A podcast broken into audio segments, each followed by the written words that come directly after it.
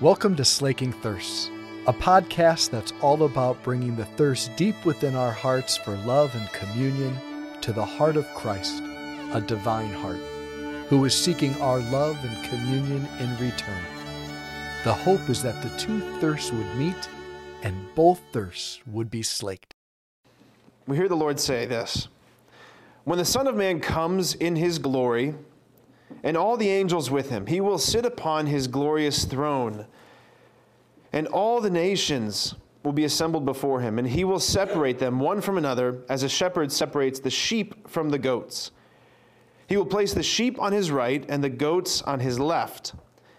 Then the king will say to those on his right, Come, you who are blessed by my Father, inherit the kingdom prepared for you from the, from the foundation of the world. For I was hungry and you gave me food. I was thirsty and you gave me drink. A stranger and you welcomed me. Naked and you clothed me. Ill and you cared for me. In prison and you visited me. Then the righteous will answer him and say, Lord, when did we see you hungry and feed you, or thirsty and give you drink? When did, you, when did we see you a stranger and welcome you, or naked and clothe you? When did we see you ill or in prison and visit you? And the king will say to them in reply, Amen, I say to you, whatever you did for one of these least brothers of mine, you did for me. Then he will say to those on his left, Depart from me, you accursed, into the eternal fire prepared for the devil and his angels.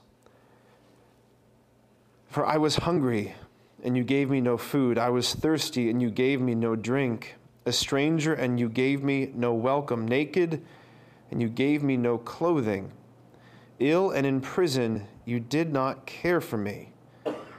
They, then they will answer and say, Lord, when did we see you hungry or thirsty or a stranger or naked or ill or in prison and not minister to your needs? He will answer them, Amen, I say to you, what you did not do for one of these least ones you did not do for me.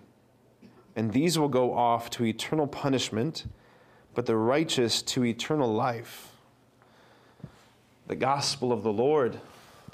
Yeah, here you go. Well, thank you.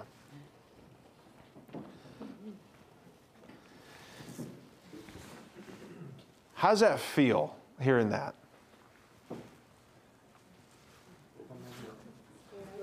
What'd you say? Hope you're on the right. Hope you're on the right. Matthew 25, the, the separation of the sheep and the goats, the judgment of the nations, for it's always been a gospel that has haunted me. Because there really will be a sorting in the end. There really will be a sorting. We are either headed to eternal reward or eternal punishment. And it's not based on did you pray enough rosaries? It's not based on even did, did, you, did you pray enough novenas? Were you, were you in the right pew?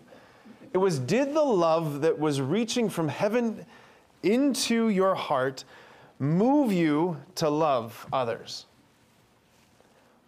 I'm going to share a story I don't think I've ever shared before. But it's something that I frequently think about oftentimes at night when I can't fall asleep. I was at my last assignment, and there was a, uh, a winter storm that blew in. I was up in Cleveland Heights. And uh, up in that neighborhood, you know, we were pretty close to East Cleveland, which, if you know anything about East Cleveland, you know it's a really terrible, terrible place to be.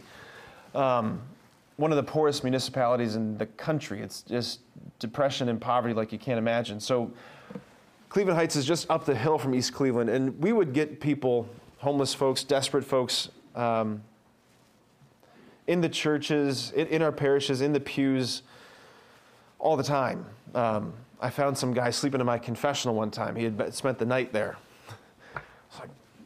I, I, I, did, I handled it less than honorably. I'll just put it that way. So, um, but there was one night this uh, a storm blew in, and it was it was just nasty out. And this guy came to the rectory, homeless man, and he was asking essentially if he could spend the night here at the rectory. And I was really fumbling with a way to say, no, we can't really do that. And I mean, in point of fact, we did have extra rooms, we did have extra beds, and we did have extra blankets, and we did have extra pillows. And in the midst of my fumbling and trying to figure out a way to, to get this guy somehow maybe to a homeless shelter, he just said, You know, no, fine, forget it. And he just left. Like that man's face is seared into my memory. And I think about that. Did I, did I tell Jesus what the residents of Bethlehem said to him? We have, we have no room here for you. There will be a sorting. There will be a sorting. I don't know if you've ever seen this before. Who's seen this before? It's Michelangelo's fresco that adorns the wall, the back wall of the Sistine Chapel. It's the Last Judgment scene.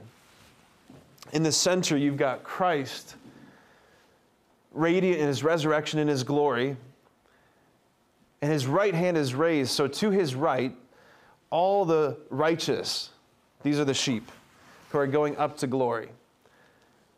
And to his left are all those who are going down to misery.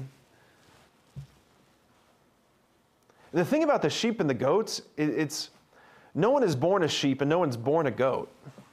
Sheep and goats are born sheep and goats, right? It's a parable, it's an analogy. But as we apply it to our humanity, we become sheep and we become goats. Another parable where Jesus talks about at the end of the age, God will send forth his angels and they will gather in the nations like fishermen who bring a, a haul of fish aboard the boat and they sort them into buckets, the good and the bad. And what's interesting, if you look at the Greek, if you look at the Greek, it's not really, the, it's a bad translation. It's not really the good and the bad. It's the beautiful and the ugly. The beautiful and the ugly. Some of us are thinking, oh, I'm screwed. No, I'm just kidding. I'm good. I'm doing fine, right? I mean, I think about it like this. I mean, when, when she was still alive, Mother Teresa was on Time magazine for Most Beautiful Woman of the Year. Uh, everyone, bring into your mind an image of Mother Teresa. Don't strike me down, Lord, right? But objectively, not the most beautiful lady that's ever walked the streets, right? She could use some creams, is what I'm saying. like, she could use some creams, right? Like, her wrinkles have wrinkles, right? Like, it, she was so gnarled. She would, like, she, you know how, like, your fingers give when you hop out of the pool, you're like a living prune, right? Like, her, she, that's her, that was her whole existence, right? After she died and they, she was laid out uh, for people to visit her, they, there was this shot. I, I, I, forget where I saw this picture, but it was a, a picture of her feet. Her feet were so gnarled and mangled, like horrible to look at, kind of a thing.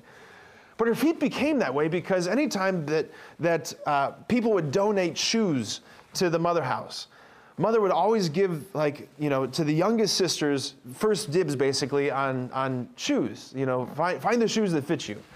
And she was the last to get shoes. And the shoes that she got they never fit her. So her whole life she was cramming her feet into these shoes that didn't fit her. And she spent her whole life living on these streets serving the poorest of the poor doing what jesus did what he commanded us to do in that gospel there, were these, there was this uh, team of news reporters from somewhere in, in, England who came to film a documentary of Mother Teresa.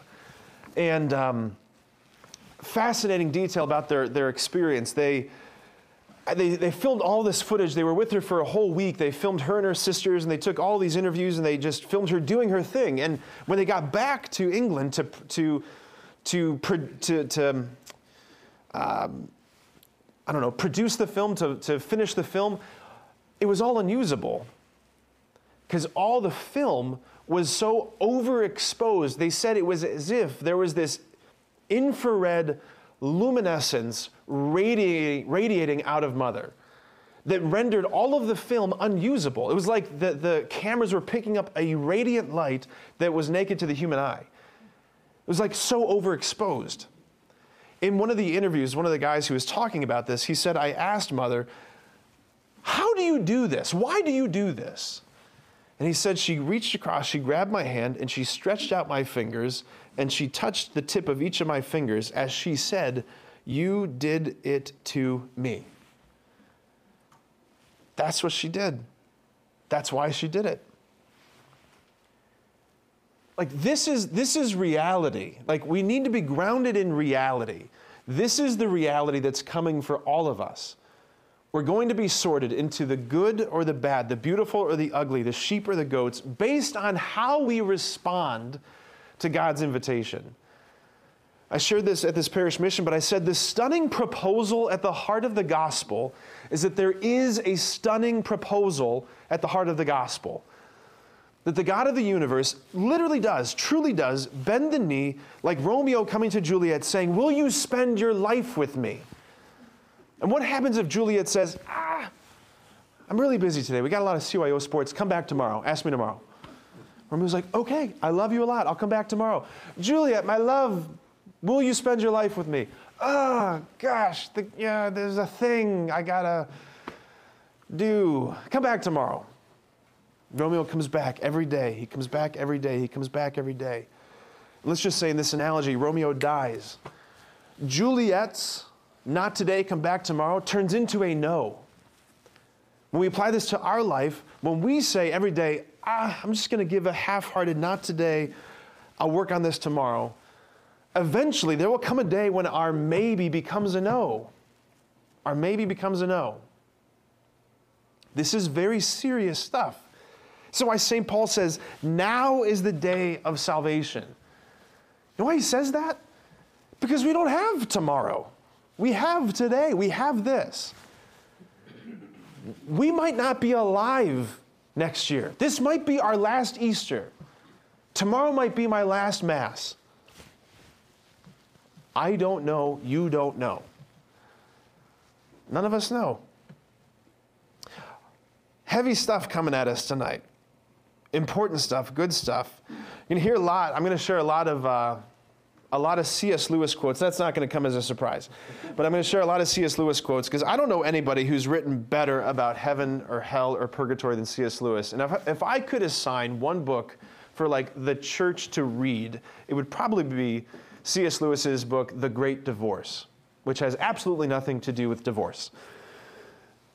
Why he titled it that, I'm not sure. But The Great Divorce is this imaginary vision, this imaginary journey of souls who are living in the outskirts of purgatory, getting on this bus, going on this journey to the outskirts of heaven, being persuaded to enter into the joy, enter into the glory. If I can encourage you to read The Great Divorce, I, I mean, I can't encourage you enough. These topics, these issues, heaven, hell, and purgatory, all of these things, what happens after we die, all of these questions, these are some of my my favorite and least favorite questions that the kids in the school ask me all the time. Because like there's some things I can say for sure and there's many many things that I have no idea right? I have no idea. They ask things I mean it's like it's who goes to heaven? What do what do I get to do when I'm in heaven? Like what do I got to do in order to get to heaven? Those were questions that Jesus was asked right? What do I have to do in order to be saved? Will we will we be bored in heaven? The answer to that is absolutely not. Whatever heaven is it's not boring uh, questions like Can someone from hell convert and go to heaven? What about, like, how do the saints in heaven interact or interface with us who are still alive on earth? Can animals go to heaven? Oh, I've dealt with that question. Can animals go to heaven? Dogs for sure, cats definitely not. Um, man, no, I, I, my opinion on that question has evolved so interestingly over the years. So I was, this is what I've always said. This was, this was, the, this was the, the approach I used to take on that question. I said, okay, look, the church has never weighed in on this question. The church has never said definitively, yes, animals go to heaven, or no, animals definitely don't go to heaven.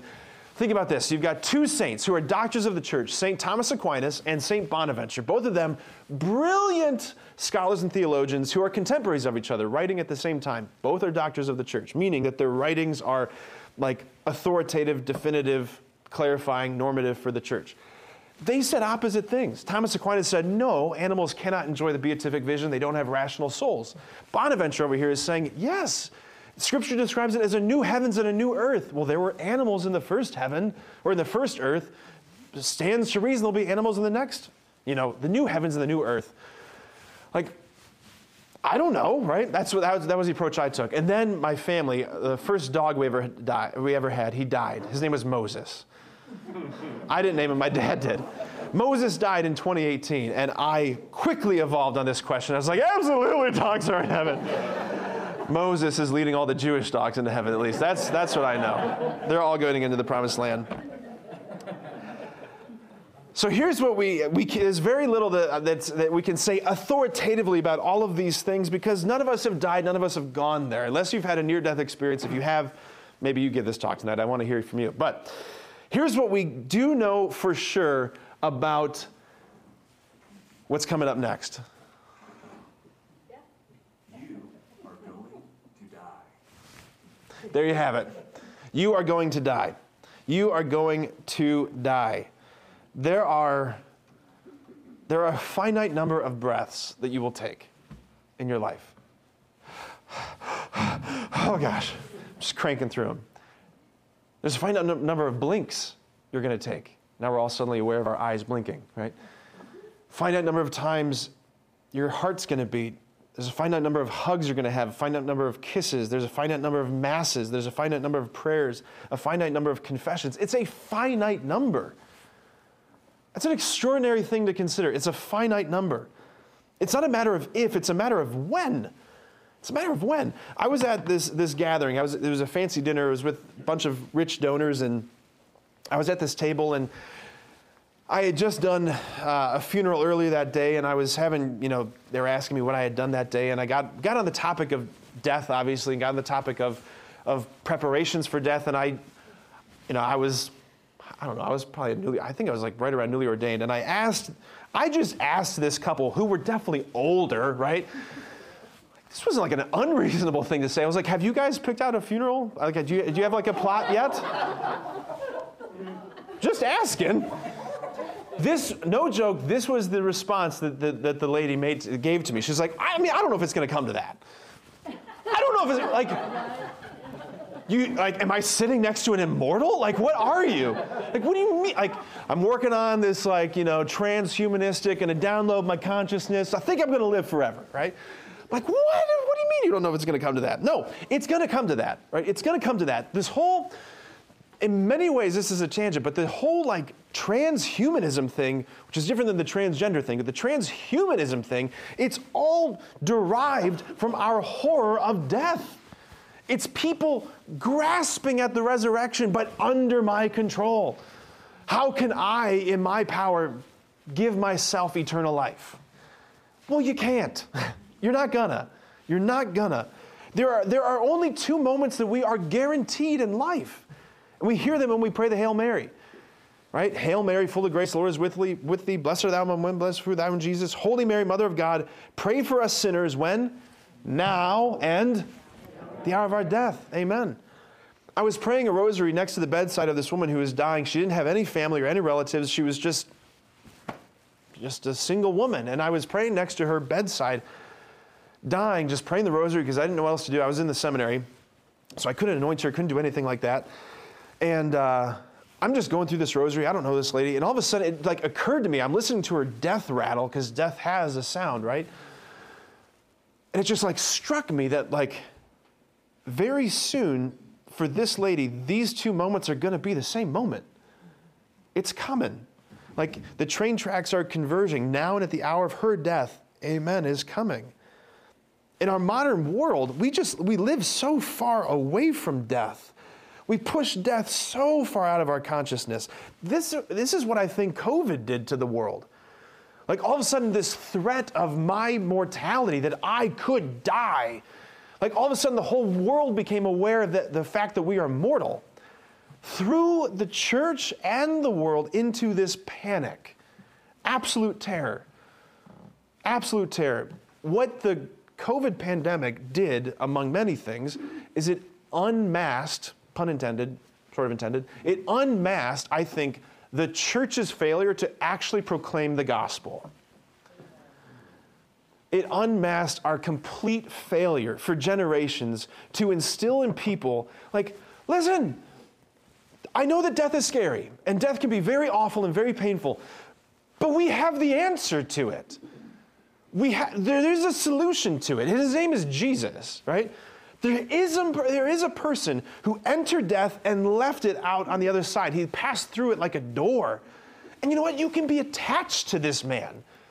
You can have his life, his humanity, the power that animated him, that brought him out of the grave. You can have that in you. You can eat resurrected life, the kind of life that death finds detestable. So that, yes, death will come and still find you, and it will swallow you. But because you are attached to Jesus, because you taste like Jesus, because your whole life you were consuming Jesus and letting Jesus into your humanity, you taste like Jesus. And death remembers when it ate Jesus, it spat Jesus out. Like Jonah spat out of the whale, Jesus spat out of death. Death can't hold Christians. It can't hold Christians. We had the answer to the pandemic. His name was Jesus. His name was Jesus. So we live so far away from death in our modern consciousness. Like, Wadsworth is a different um, community. Like, I remember in my last parish, I would, I, you know, I would get to this point, I would say, like, you know, we don't, eat, we don't hunt or kill our own food. Remember the first year I said this, people were like, yeah, I do. oh, where am I? Medina County, right? Very different, right? Like, yeah, I, I slaughtered some chickens this morning. Like, wow, okay, I don't, right? Like, I thought chickens grew in packages at the grocery store. But by and large, most Americans, most moderns, we don't hunt and kill our food. We don't see the life ebb away from the prey that we've just slaughtered, right? We don't do that. We don't do that. And we don't see death up close and personal like we have for millennia, right? Death was in your home. There were no nursing homes or hospice care centers. There was, there was also no painkillers, right? There was no narcotics or morphine people knew death up close and personal. Up close and personal. People don't typically die in our homes anymore. They just don't. And there's good and there's bad about that, but it's just the case. Again, but for most of human history, we were surrounded by death. Our sort our modern obsession, like the the the the, the modern cosmetic plastic surgery multi-billion dollar industry it is all buoyed up by our fear of and abhorrence of death. Every wrinkle, every gray hair, every sagging part of our bodies, every part of it, it's a reminder that I am headed to the grave. I'm headed to the grave.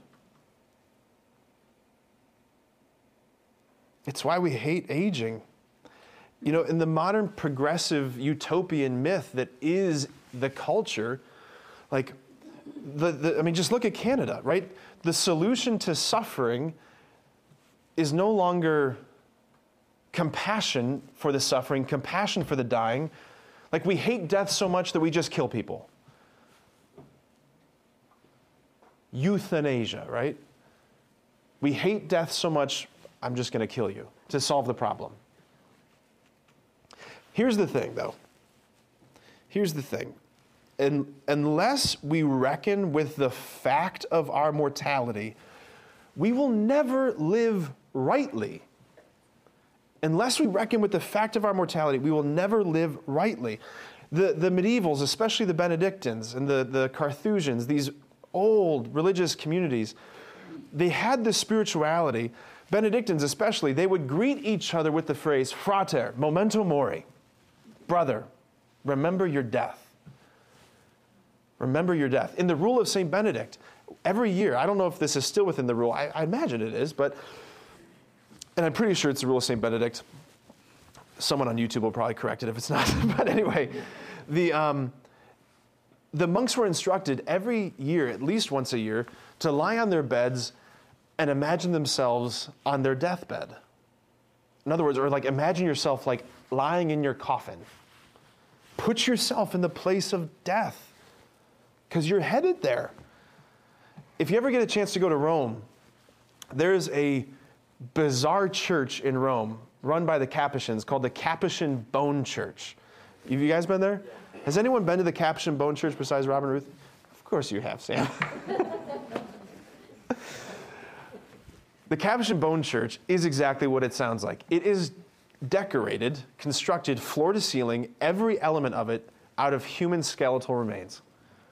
The walls covered in skulls, the altar is built out of skulls, everything is made out of human skeletal remains. It was largely plague victims who died. The bodies were collected, their bones, you know, preserved and placed in this church. You walk into the Capuchin Bone Church, and there are these three hooded skeletal skeletons right there in front of you holding signs, which is so creepy. One of the signs reads, uh, Come siamo adesso, quindi eravamo un tempo. As you are now, so we once were. And then the next one says, As we are now, so you also shall be. Whew. Right? The Capuchin Bone Church. We have to reckon with our death, not to be macabre, but to have the perspective that we need. It's interesting. I just was struck by this because of some conversations in the last few months, just talking to people. Um, and I've often thought this, you know, like, I mean, I often think about my martyrdom and how much of an unheroic, uninspiring martyr I will be, just screaming obscenities and, you know, no one's going to make a holy card out of that scene. I'm just telling you that. It hurts so much. Just cut my head off. Right? That people say things, you know, like, like a person dies, I don't know, they, they, or that they didn't suffer long, right? That they, it, was, it was a quick death, or they, at least they didn't suffer, or that their suffering is no longer there, right? That like it wasn't prolonged. What's interesting is that if you look at the history of Christianity, never before modern times do people pray for a quick death. People actually prayed for, God, spare me from a quick death. Not because they're like, oh, I can take it, but because they knew that their death was their, the ultimate human act. It was the, it was the ultimate. And it, like the grace was, I want to be able to prepare well for this.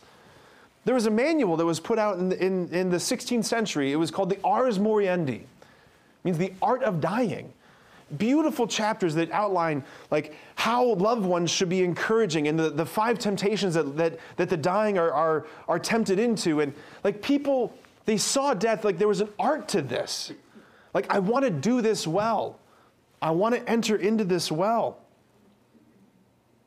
I saw a documentary i don't know a few years ago um, it was i think it was an hbo documentary about tiger woods greatest golfer all, all time right? The goat Tiger Woods, and it was it was mostly interviews with um, like his caddies and you know childhood friends, but also like old film of his father Earl Woods, who was he had his issues, but Earl Woods was explaining how he taught Tiger to play golf. Like when I get up to the tee box, my thought is I how, I want to hit this ball as far as humanly possible. I like I just like Mach three just I, am I'm, I'm driving the green on a par five, is what my mind is thinking, right? That's why I'm not a great golfer, right? Because it's like, phew. Earl Woods trained Tiger to, to play golf by thinking first, okay, here is where the pin is on the green. Where do you need the golf ball to be on the green to make it in one putt? Got that in your mind? Okay. Now, then, where do you need the ball to be in your approach shot or your chip shot to get it onto the green to make that one putt? Got that? Okay, then back it up one more stroke. Where do you need your fairway shot to be to make that chip, to make that putt? Then where do you need your drive to land to make that approach shot, to make that chip, to make that putt? He taught him to play the game backwards, which is why he's the greatest golfer. He plays the game backwards. He's thinking, where do I need the ball to be to make one putt? That's how we need to think about our lives. To live with the end in mind, that final moment in mind. Because we're going to hear one of two things Well done, my good and faithful servant. enter into your master's joy, which is what everybody wants to hear. Or we'll hear the other thing Depart from me, you accursed, into the fire prepared for you. Did you catch it in the, in the gospel reading? The fire prepared for you for whom? For whom? The devil. the devil and his angels. The fire was prepared for the devil and his angels. It wasn't prepared, first and foremost, for damned human souls. He didn't intend that for us. Enter into a place that you were never meant to go, is what he's saying to the accursed. So death doesn't make life meaningless. We're not nihilists, right? Nihilists look at death and say, What's the point? What's the point? I don't know if you've ever met any nihilists, but they tend to be living contradictions because they still get out of bed and they still do stuff, right? Same in his head, right? Death doesn't make life meaningless it makes life incredibly meaningful. And again, upon our death, what you became in this life is what you will be for eternity. Your will is fixed. There's no repentance. There's no conversion after death. There's the envelope is sealed. The results are in. It's sealed. You are for eternity what you choose to become in this life. It, like which reveals the unbelievable gift and burden and responsibility of freedom. Like we are the only creatures who have freedom, in adi- well, in addition to the angels, but we are the only earthly creatures that have freedom. Like we go to bed and we wake up in the morning and we make choices. All day long, we're making choices. This is, here, here's your first C.S. Lewis quote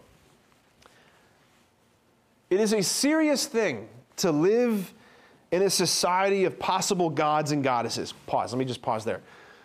C.S. Lewis is not a heretic. He's not saying that we become gods and goddesses. What he's saying is that we become partakers of the divine life, right? Human mortals, you and me, we, by God's grace, become divinized. The Eastern Rite Church, they call it theosis. In the Latin Church, the Western Church, we call it divinization. Like God's life filling us up more and more and more and more and more and more and more, right? St. Paul saying it's no longer I who live, but Christ who lives in me, right? This divinization. We become partakers of the divine nature. It is a serious thing to live in a society of possible gods and goddesses. To remember that the dullest, most uninteresting person you can talk to may one day be a creature, which, if you saw it now, you would be strongly tempted to worship, or else a horror and a corruption such as you now meet, if at all, only in a nightmare. All day long, we are in some degree helping each other to one or the other of these destinations. It is in light of these overwhelming possibilities, it is with the awe and the circumspection proper to them that we should conduct all our dealings with one another, all friendships, all loves, all play, all politics.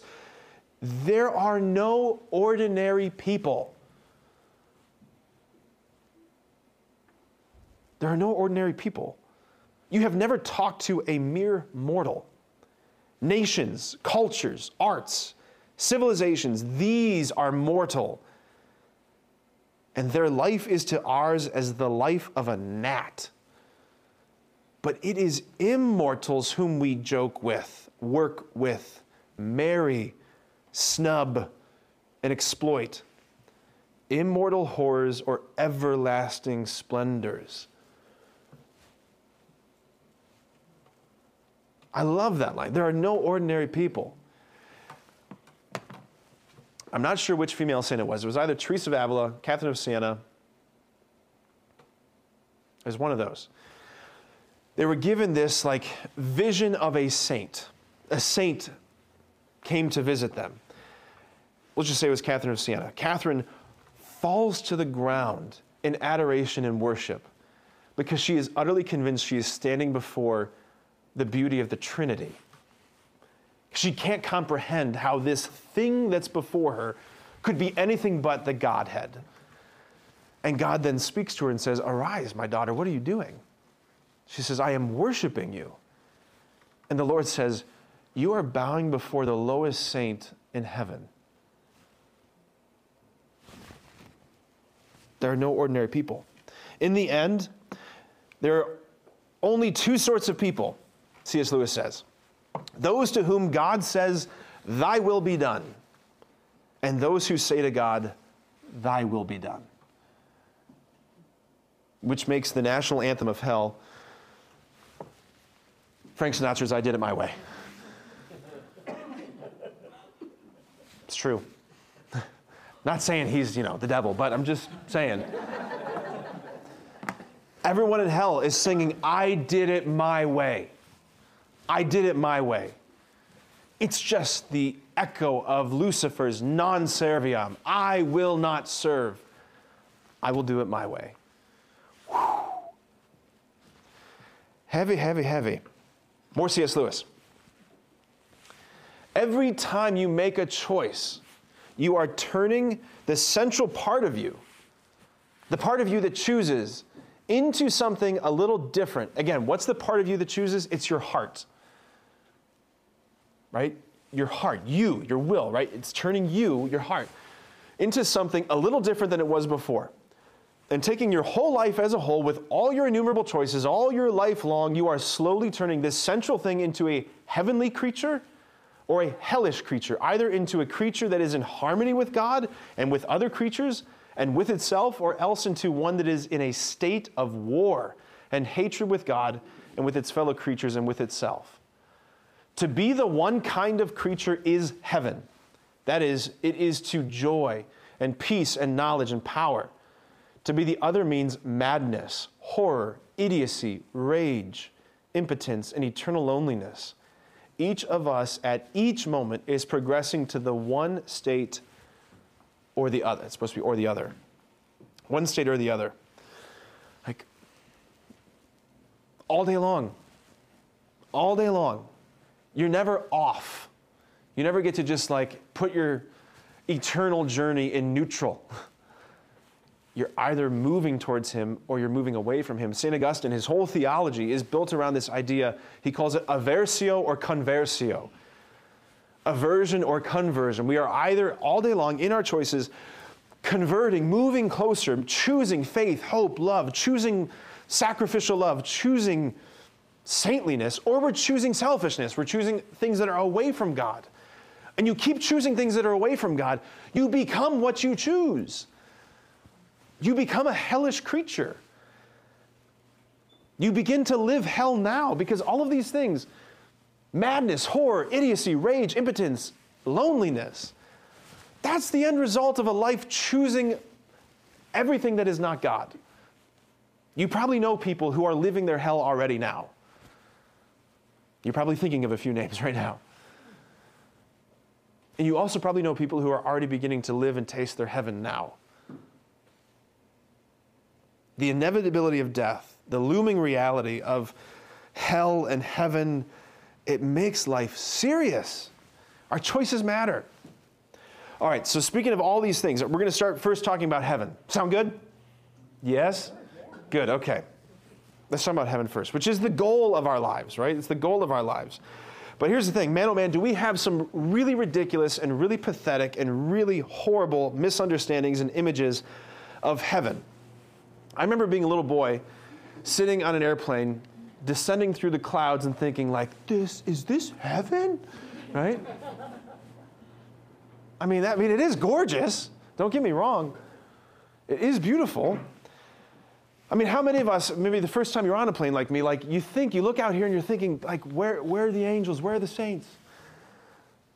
Here's the thing heaven is not cloud town. Anybody see the movie, Pixar movie Inside Out? Okay, a few of us. Okay, Cloud Town. This is what a lot of people, even mature, sophisticated adults, kind of carry this, like, I don't know, childish, immature image of heaven, right? I love this.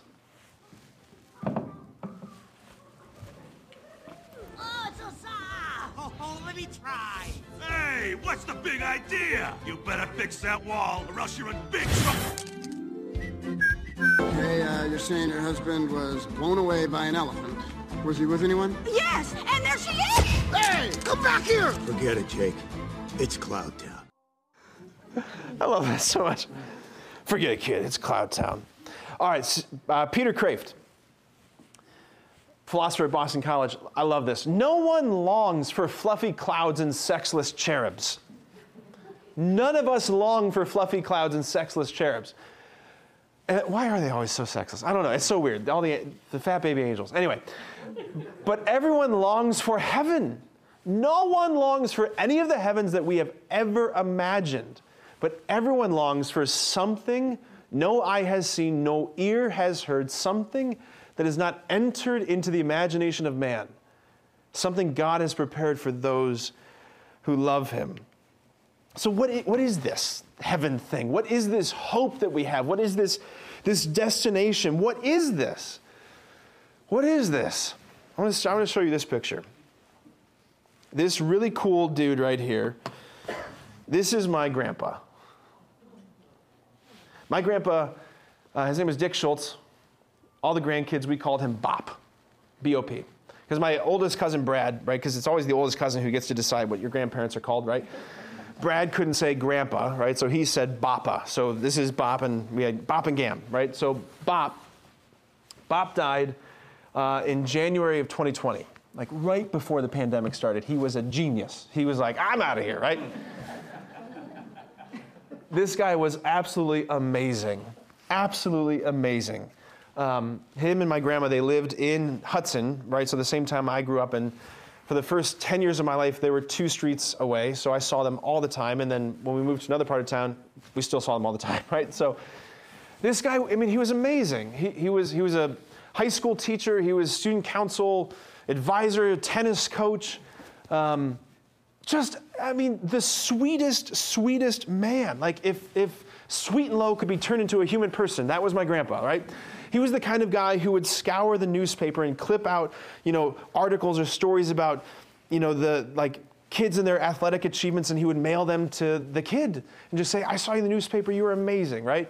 He grew tomatoes so that he could walk the neighborhood and just drop tomatoes off in his neighbors' mailboxes, right? Like this guy, he was he was the best. He was absolutely the best. In October of 2019, he was diagnosed with pancreatic cancer. He'd been, he'd been losing weight. And my dad had been noticing all this. And we were starting to get concerned, and so we finally convinced him to go see the doctor. And I remember the phone call. My dad called me and said, It's, it's bad news. It's like, it's, it's cancer. I said, What kind? He said, It's pancreatic cancer, which, I mean, that's a death sentence, basically, right?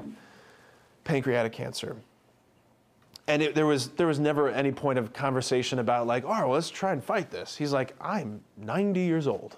it's like, I'm good, I'm good. He lived at he, he stayed at home. So my grandmother died of a heart attack in in 2006. Um, so he was um, a widower for a number of years. He lived at home by himself for a number of years, or I'm sorry, for about a month, and then it was. Uh, at some point in November, right around Thanksgiving, about a week or two before Thanksgiving, um, that he just kind of flipped the switch and was like, Yeah, I'll, I'll move in with you. My parents, Rick and Michelle, I'll move in with you, Rick and Michelle. And then he spent the last day of his, days of his life at my parents' house. He never went to nursing home, never went to a hospice center. He, he received some hospice care right at the very end, but um, he wasn't connected to any machines, no IVs, nothing. It was just him lying in a bed. There was an oxygen machine. I mean, he had a nasal cannula giving him some oxygen, but eventually, he, like that, that was off. It was just, it was my grandpa lying in, a, in the guest bed at my parents' house, dying.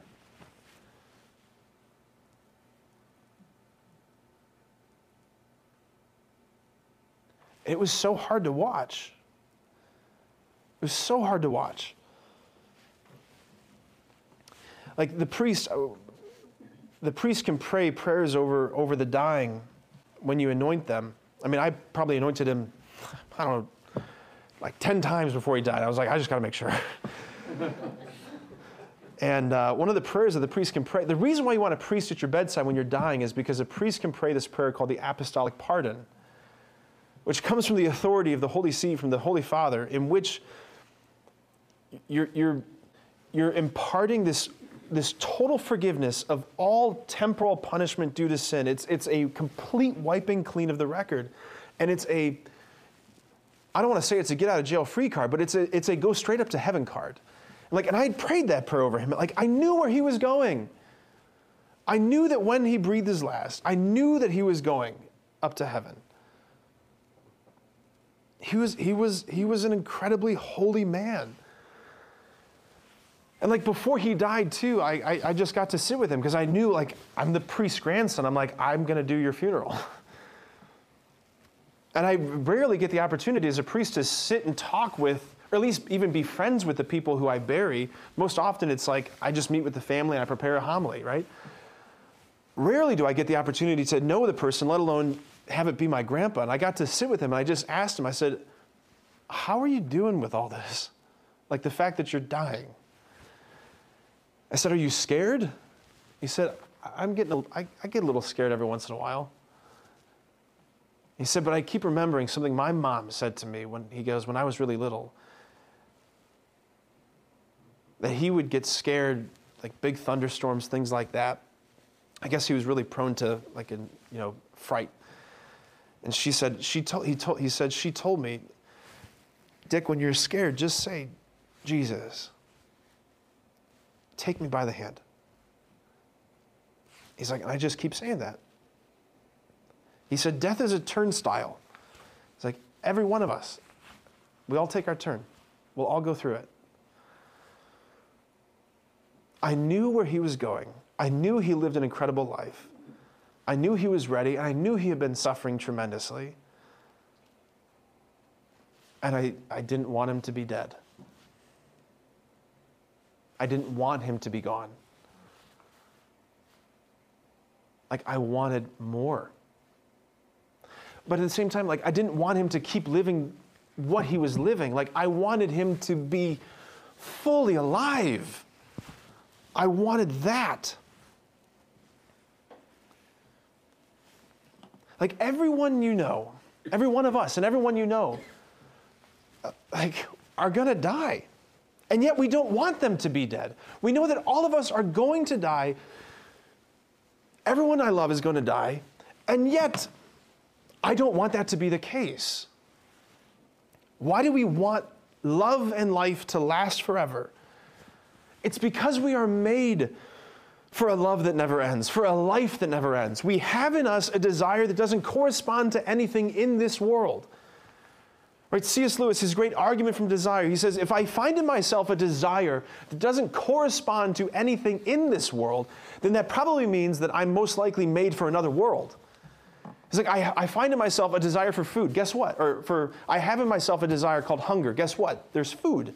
I have a desire in me called thirst. Guess what? There's drink. I have a desire for companionship. There's friends. But I have in me a desire for life and love that doesn't end. Where is that in this world? It doesn't exist in this world. He's saying, perhaps you were made for a world where it is forever. Like it's, it's a signature in our hearts. Remember back at the beginning of the year, the very first session that I taught about the longing for the infinite, right? I talked about, I shared my heart. I talked about like my love hate relationship with these trees, right? I love and I hate spring. I, I love I, like I love the beauty that comes up and I like and I hate the fact that it goes. I want a beauty that is secure. I want a beauty that is secure and like all of these moments that I share with you like I'm, I'm, my dad and I are taking the these kiddos and their sibling out out to dinner tomorrow night on my day off, and um, like it's just bizarre to me that they're texting my dad, setting up the you know the time and where we're gonna. I'm like, you were five months old five minutes ago. like what? It's it, you want you want this kind. I want something like this to last forever. I want these beautiful moments, these beautiful encounters, these beautiful experiences. I want this love and this, I want this to last forever. I want it to last forever. But it doesn't. It doesn't. Pope Benedict, I shared this quote at the beginning of the year man's aching desire for the infinite. It is like a signature imprinted with fire in his soul and in his body for the Creator himself. Like your longing for forever, that is the Lord's signature upon you. When an artist finishes masterwork, he, he signs it, right? I did this. Your desire for forever, that is God's signature upon you. The heart's thirst and the body's longing cannot be eliminated. It cannot be eliminated. I want to walk through this quote from Pope Benedict from, I think, one of the greatest encyclicals he wrote called Spe Salvi, Saved in Hope, right? Listen to this. I think that in this very precise and permanently valid way, Augustine, St. Augustine, is describing man's essential situation, the situation that gives rise to all his contradictions and hopes. What is he talking about? When St. Augustine says, You have made us for yourself, O Lord. We're made for you, we're made for forever. And our hearts are restless until they rest in you. That's what he's talking about. In some way, we want life itself, true life, untouched even by death. Is that not what we want? That is what we want. Yet at the same time, we do not know the thing towards which we feel driven. We cannot stop reaching out for it. And yet we know that all we can experience or accomplish is not what we yearn for. Like all the beautiful things, all those beautiful moments I just showed you, the phrasing I kept using was, it's something like this. That sunrise, it's, I want a beauty like that, but forever, times infinity.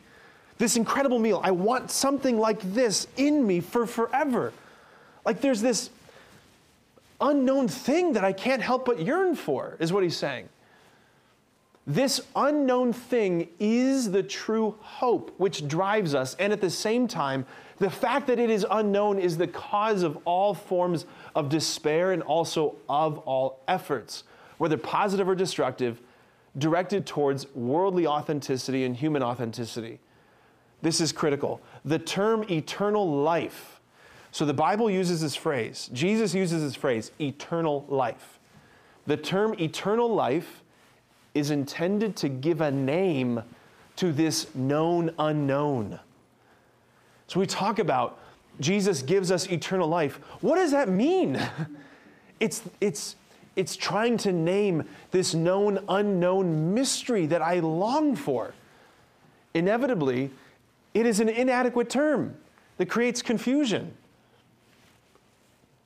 Eternal, in fact, suggests to us the idea of something interminable, and this frightens us. Life makes us think of the life that we know and love and do not want to lose, even though very often it brings more toil than satisfaction. So that while on the one hand we desire it, on the other hand we do not want it. So this phrase eternal life is making us think like it's like this but forever. I don't think I want that. I mean, I've got some good days.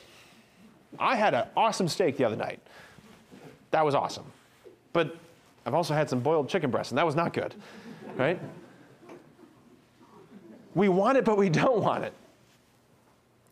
To imagine ourselves outside the temporality that imprisons us, this time world that we're in, and in some way to sense that eternity is not an unending succession of days in the calendar. Pause.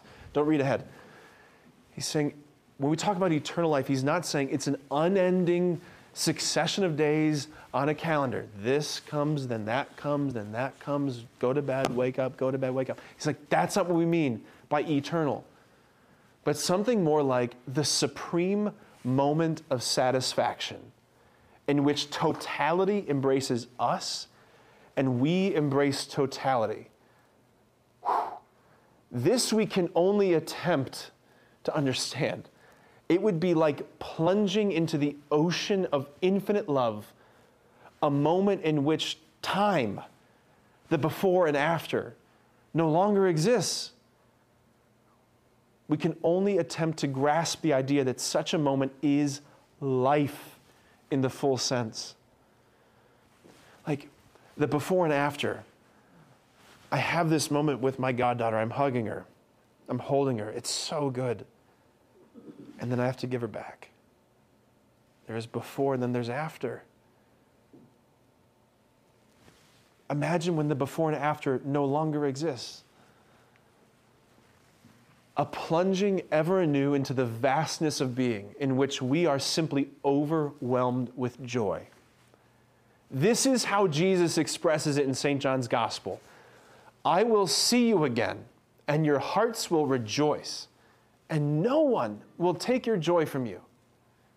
We must think along these lines if we want to understand the object of Christian hope, to understand what it is that our faith, our being with Christ, leads us to expect. I mean, this sounds pretty good to me. A lot better than fat baby angels playing harps for all eternity. Who wants, nobody wants that.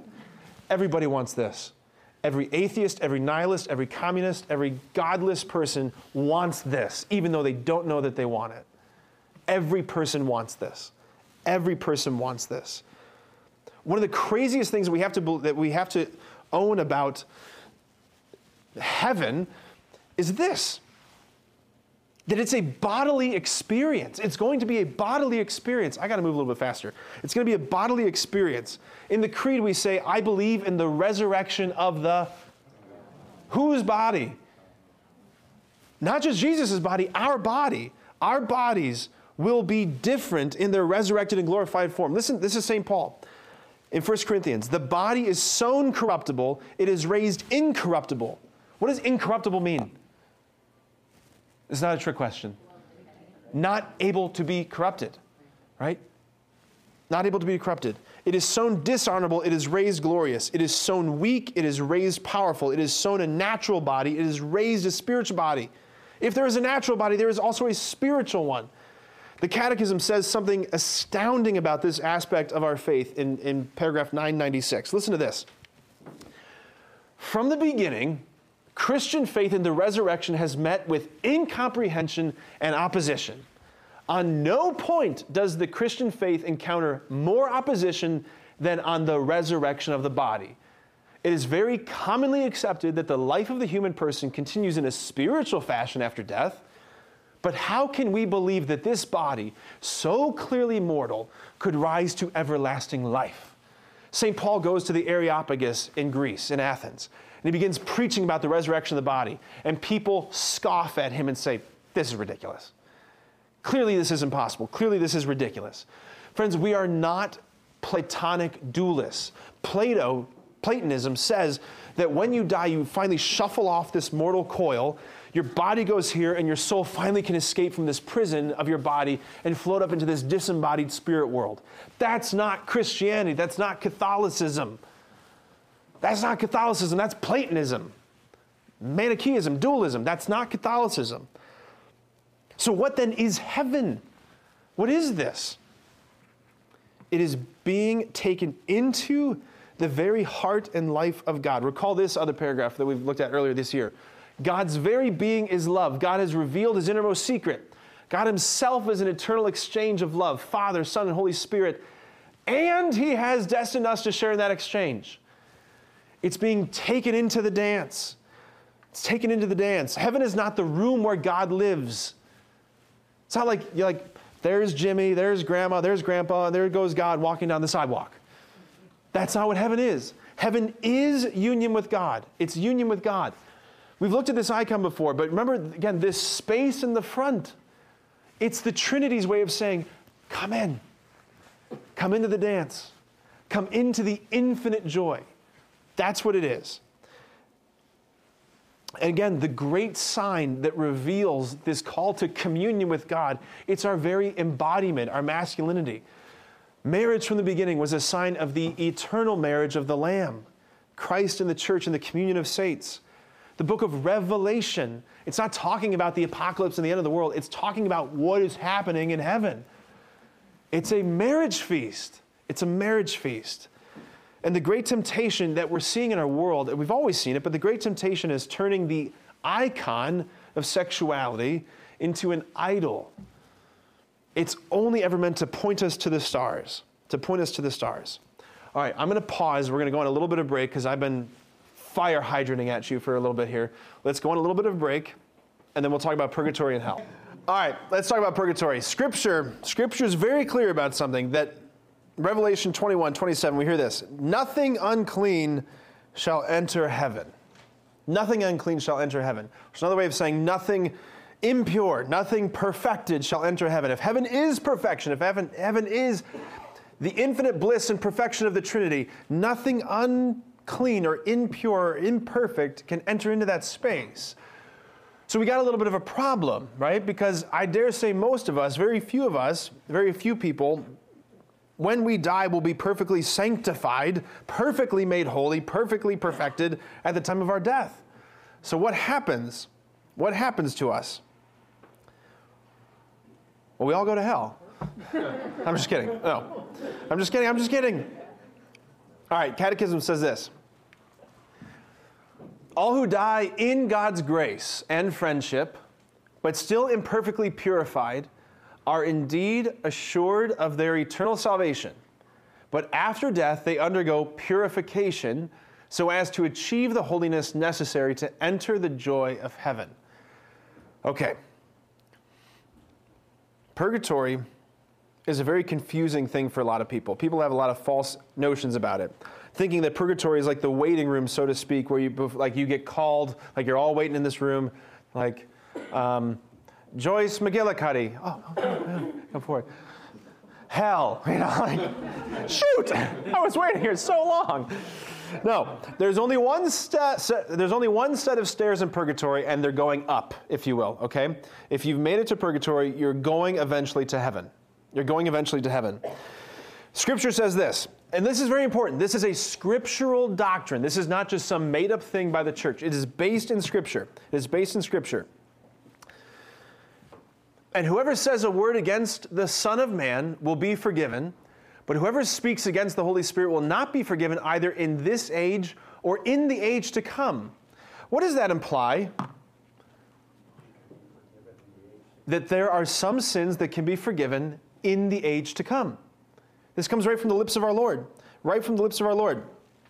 That there are some sins that can be forgiven for people who've already died in the age to come.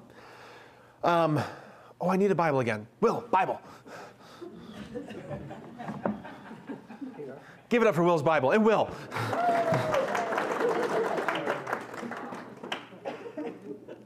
I should have done that in a different order. Will and then Will's Bible. First Corinthians. Um, all right, this is Paul in 1 Corinthians. Um, all right. If anyone builds on this foundation with gold, silver, precious stones, wood, hay, or straw, the work of each will come to light for the day, for the day will disclose it. It will be revealed with fire, and the fire itself will test the quality of each one's work. Hear what he's saying that, like, we, Will, your Bible. That our lives become this sort of construction, like we're building our lives, right, so to speak, out of all these different materials, is the analogy he's using. And in this afterlife that he's describing, all of our works get tested by fire. What will be burned away and what will remain? Right? That's the image of purgatory in some ways. It's this purification. Think of um, the image of uh, that Paul uses of, of, a, of, of a refiner refining silver in the fire. Right? This is fascinating. The way that that um, ancient forgers used to um, determine when the, the silver alloy was purified, right? So they have the, I mean, it's all mixed with other metals in there, right? So they have it in the heart of the, the forge, heated up tons of degrees, right? Really, really hot. Tons of degrees. That's a great phrase. That's tons of degrees hot. oh, we're losing it. Okay. So the, the, the guy has the, the, the metal alloy in the forge and he's staring at it, looking at it. And the, the saying was that the moment that the, for, that, the, that the refiner could see his own reflection on the surface of the metal, that's when he knew it was time to pull it out. That's a pretty cool image, right? The moment that he could see his reflection in what was being purified, then he was like, ah, you're good, right? You, you're time to go. Another image I, I love for purgatory, it comes from like my own childhood. Purgatory is like my parents, the mud room at my parents' house, right? So there was like, you come in through the garage and the space where we threw all our shoes and coats and, you know, book bags and all those things, it was the mud room. You guys know mudrooms, right? Yeah, you with me? Okay. Okay, mudroom. All right, here's an actual image of. That's me. Just kidding. oh, man. All right, listen to this. Again, C.S. Lewis. Our souls demand purgatory, don't they? Would it not break the heart of God, break the heart if God said to us, It is true, my child, that your breath smells, and your rags drip with mud and slime. But we are charitable here, and no one will upbraid you for these things, nor draw away from you. Enter into the joy. Should we not reply with submission, sir? And if there is no objection, I'd rather be cleaned first. It may hurt, you know, God would say. Even so, sir. How good is that? Right? Like before I enter into the door, like, no, no, I, I want I want to be purified to enter into this. I want to I want to share with you um, a, a, beautiful passage from one of my favorite uh, Narnia books. Again, C.S. Lewis. oh my gosh. Popcorn kernel came flying out of my lungs. I'm dying. Okay, I'm okay. C.S. Lewis is the Dawn Treader. The Dawn Treader. In the Dawn Treader, we meet this character. His name is Eustace Clarence Scrubb. And at the very beginning of the book, C.S. Lewis adds this. Can you give me my water? Do you know the Heimlich?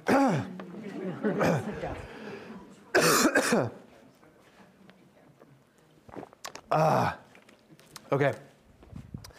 At the very beginning of the book, after he introduces Eustace Clarence Scrubb, he says, and he almost deserved it. That name. So good. Okay, so who is Eustace? He's this selfish, nasty boy.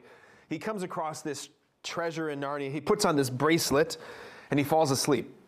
And when he awakes, he finds that he's been turned into a dragon this horrible revelation of his inner character. He's now fully revealed as what his inner character is, as this dragon. And he comes to this moment of being sick of being a dragon because he can't talk like a boy. He's growling like a dragon. He's feasting on goats and he just hates being a dragon. He wants to be a boy again. He wants to rid himself of his dragonness, right? His dragonness. All right, listen to this. I was just going to say that I couldn't undress because I hadn't any clothes on when I suddenly thought that dragons are snaky sort of things and snakes can cast their skins. Oh, of course, thought I, that that's what the lion means. So I started scratching myself and my scales began coming off all over the place. And then I scratched a little deeper. And instead of just scales coming off here and there, my whole skin started peeling off beautifully like it does after an illness or as if I was a banana. In, minute or, in a minute or two, I just stepped out of it. I could see it lying there beside me, looking rather nasty. It was a most lovely feeling. So I started to go down into the well for my bath. But just as I was going down to put my feet into the water, I looked down and saw that they were all hard and rough and wrinkled and scaly, just as they had been before. Oh, that's right said I. It only means that I'll have to get out of it too. So I scratched and tore again, and this underskin peeled off beautifully, and out I stepped and left it lying beside the other one, and went down into the well for my bath. Well, exactly the same thing happened again, and I thought to myself, oh dear, however many skins have I got to take off? For I was longing to bathe my leg. So I, so I scratched away for the third time and got off a third skin just like the others, and stepped out of it. But as soon, as soon as I looked at myself in the water, I knew it had been no good. Then the lion said, The lion is Aslan. Jesus. Spoiler alert. the lion said, Then the lion said, But I don't know if it spoke. You will have to let me undress you. I was afraid of his claws, I can tell you, but I was pretty nearly desperate now. So I just laid down flat on my back to let him do it. The very first tear he made was so deep that I thought it had gone right into my heart. And when he began pulling the skin off, it hurt worse than anything I've ever felt. The only thing that made me able to bear it was just the pleasure of feeling the stuff peeled off. You, you know, if you've ever picked the scab off of a sore place, it hurts like the bilio, but it's fun to see it coming away. Well, he peeled the beastly stuff right off, just as I thought I'd done myself the other three times, only they hadn't hurt. And there it was, lying on the grass, only ever so much thicker and darker and more knobbly looking than the others had been. And there was I, as smooth and soft as a peeled switch and smaller than I had been. Then he caught hold of me. I didn't like that much, for I was very tender underneath, now that I had no skin on. And he threw me into the water. It smarted like anything, but only for a moment. After that, it became perfectly delicious, and as soon as I started swimming and splashing, I found that all the pain had gone from my arm. And then I saw why. I'd turned into a boy again. After a bit, the lion took me out and dressed me. He did somehow or other in new clothes, the same I've got on now, as a matter of fact, and then suddenly I was back here. It's the undragoning of Eustace Scrubb. Purgatory is where we get undragoned. It's in some ways painful. It's in many ways painful. A very wise spiritual director said to me one time when I was wrestling with some stuff that I just didn't want to look at, that I didn't want to deal with, he said, You know, you better deal with it now because I promise you it will hurt less now than it will in purgatory. It's a, it's a painful purification, it's a being wrenched back into what we were meant to be. Parts of us become dragons, and we have to be turned back into the boys and girls that we were meant to be, right? Purgatory is where we get undragoned. I love that image. All right, let's turn to hell to close out our time. And I did only want to leave just a few moments because I we don't need to dwell too terribly much here. When Jesus was asked the question, Will many be saved? He said, Wide is the way that leads to salvation, or wide is the way that leads to.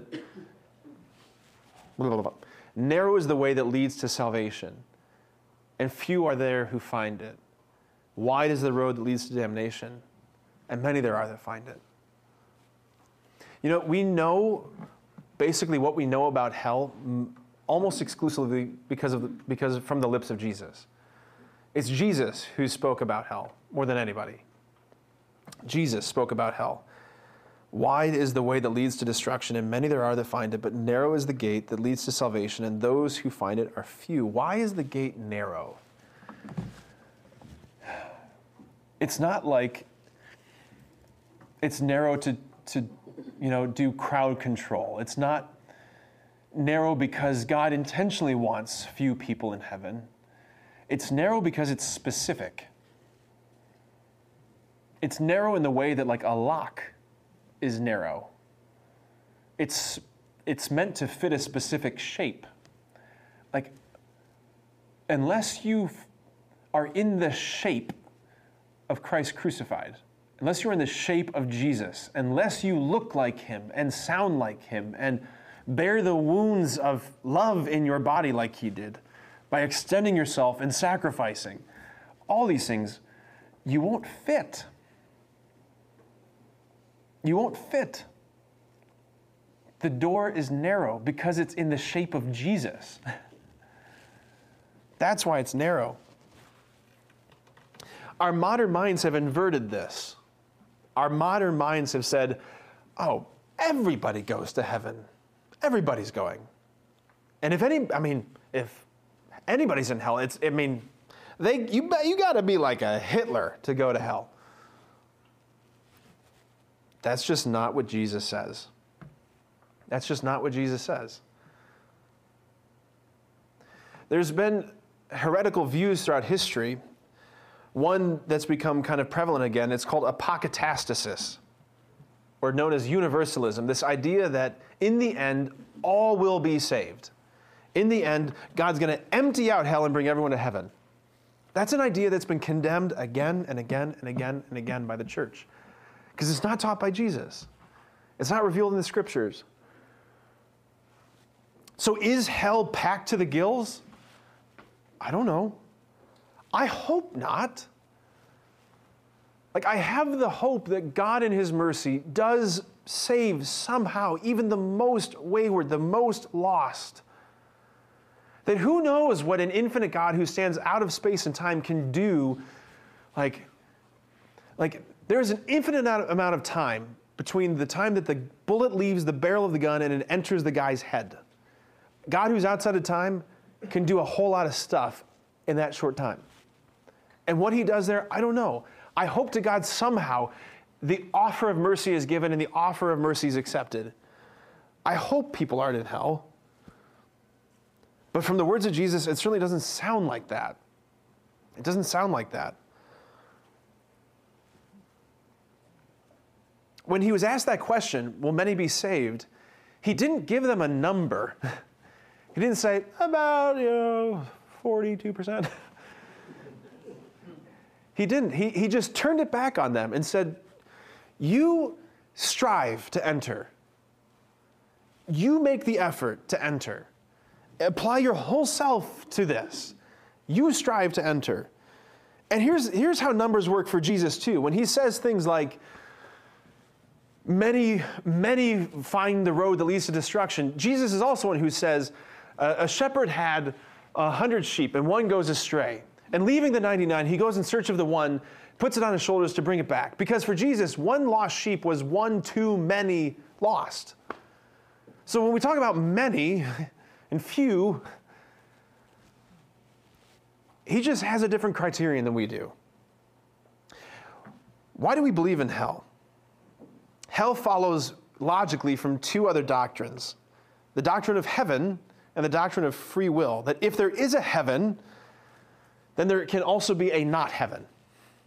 If heaven is communion with the Trinity and the communion of saints, entering into joy, then there can be the opposite of that, which is exclusion, loneliness, right? Heaven and free will. If there is free will, we can act on it and choose and choose God, aversio, or we can. Hey, no, that's great. You go for it. Is it your baby? No? Okay. well, he's just sitting here. if there is heaven, there's also not heaven. And if there is free will, we can, we can act on it or we can abuse it. We can choose God or we can choose against it. Like those who deny hell must also deny either the existence of heaven or the and, and or the existence of free will. Like it's the if people are in hell, it's because they chose throughout the course of their lifetime, they chose hell. Right? We become a hellish creature or a heavenly creature throughout the course of our lifetime. This is what the catechism says about what hell is. And just try and, I don't know, let your heart actually hear this. It's the state of definitive self exclusion from communion with God and the blessed. Like, I remember watching Lion King when it came out, you know, 95, 94, somewhere there. See it in the theater, you know. And the, uh, the scene where Scar is doing his whole, like, his, like, Hitler routine, basically, is what he's doing. And the vents and the geysers are shooting up, and it's like, like, oh my gosh, that's, that looks like hell. You picture like all these cackling demons coming together. It's self exclusion, it is isolating loneliness. Dante, in his image of hell, hell was not a fiery environment for Dante. Hell was a icy, cold environment. Because at the pit of hell, trapped up to his chest in ice, was the fallen angel Lucifer, stuck in ice. Because that's what sin does to us. Sin constricts us, it constricts our freedom, it makes us less alive and less human. Right? So Lucifer in the pit of hell is buried into his chest in ice, and he's got his gigantic broken bat wings that are just flapping the air constantly and with like total futility, and it's creating this cold atmosphere. And he's got these three faces, Dante says, and he's just weeping out of these three faces, just this miserable wretch in the bottom of hell. Again, C.S. Lewis hell is not eternal life with torture, but something far worse eternal dying. What goes to hell is not a man, but remains. Hell is really possible for you and me. And there's no conversion, there's no escape, there's no end, there's no satisfaction, there's no hope, there's no joy, there's community. There's nothing. It was Hans Urs von Balthasar. I'm going to end with this. Hans Urs von Balthasar, who again struggled a lot in kindergarten with a name like that. Hans Urs von Balthasar. I would like the applesauce. Hans Urs von Balthasar said once that there's only one kind of fire in the afterlife it's the fire of God's love. The same fire that delights the saints and fills them with glory in heaven. It's the same fire that purifies the souls in purgatory. It's the same fire that torments the souls of the damned. It's just a difference of the mode of receptivity. Do you want it or not? Like I remember, I remember, you know, being maybe eight years old, and I got in trouble for something. I was sent to my room, and I was just righteously pissed at my parents. Is what I was. I just was mad at them, and I wanted to be mad at them, and I wanted to be mad, and I didn't want to come down for dinner. And they called me down, like I'd finished my punishment. They called me down, like, you're done, you can come down. And I just wanted to stay in it. And so, like, they came up to my room, my mom, my dad, and my brother, and they, like, came into my room and they were like, come on, we love you. And they're like, and I'm just like, you know, just turned into the beast. And then they started tickling me. yeah. Talk about the fire, the flames of hell tormenting the damned, right? I was just raging angry, right? Raging angry. That's hell. I refuse to enter into the joy. It's the older brother in the story of the prodigal son. He refuses to enter the feast. He refuses to enter.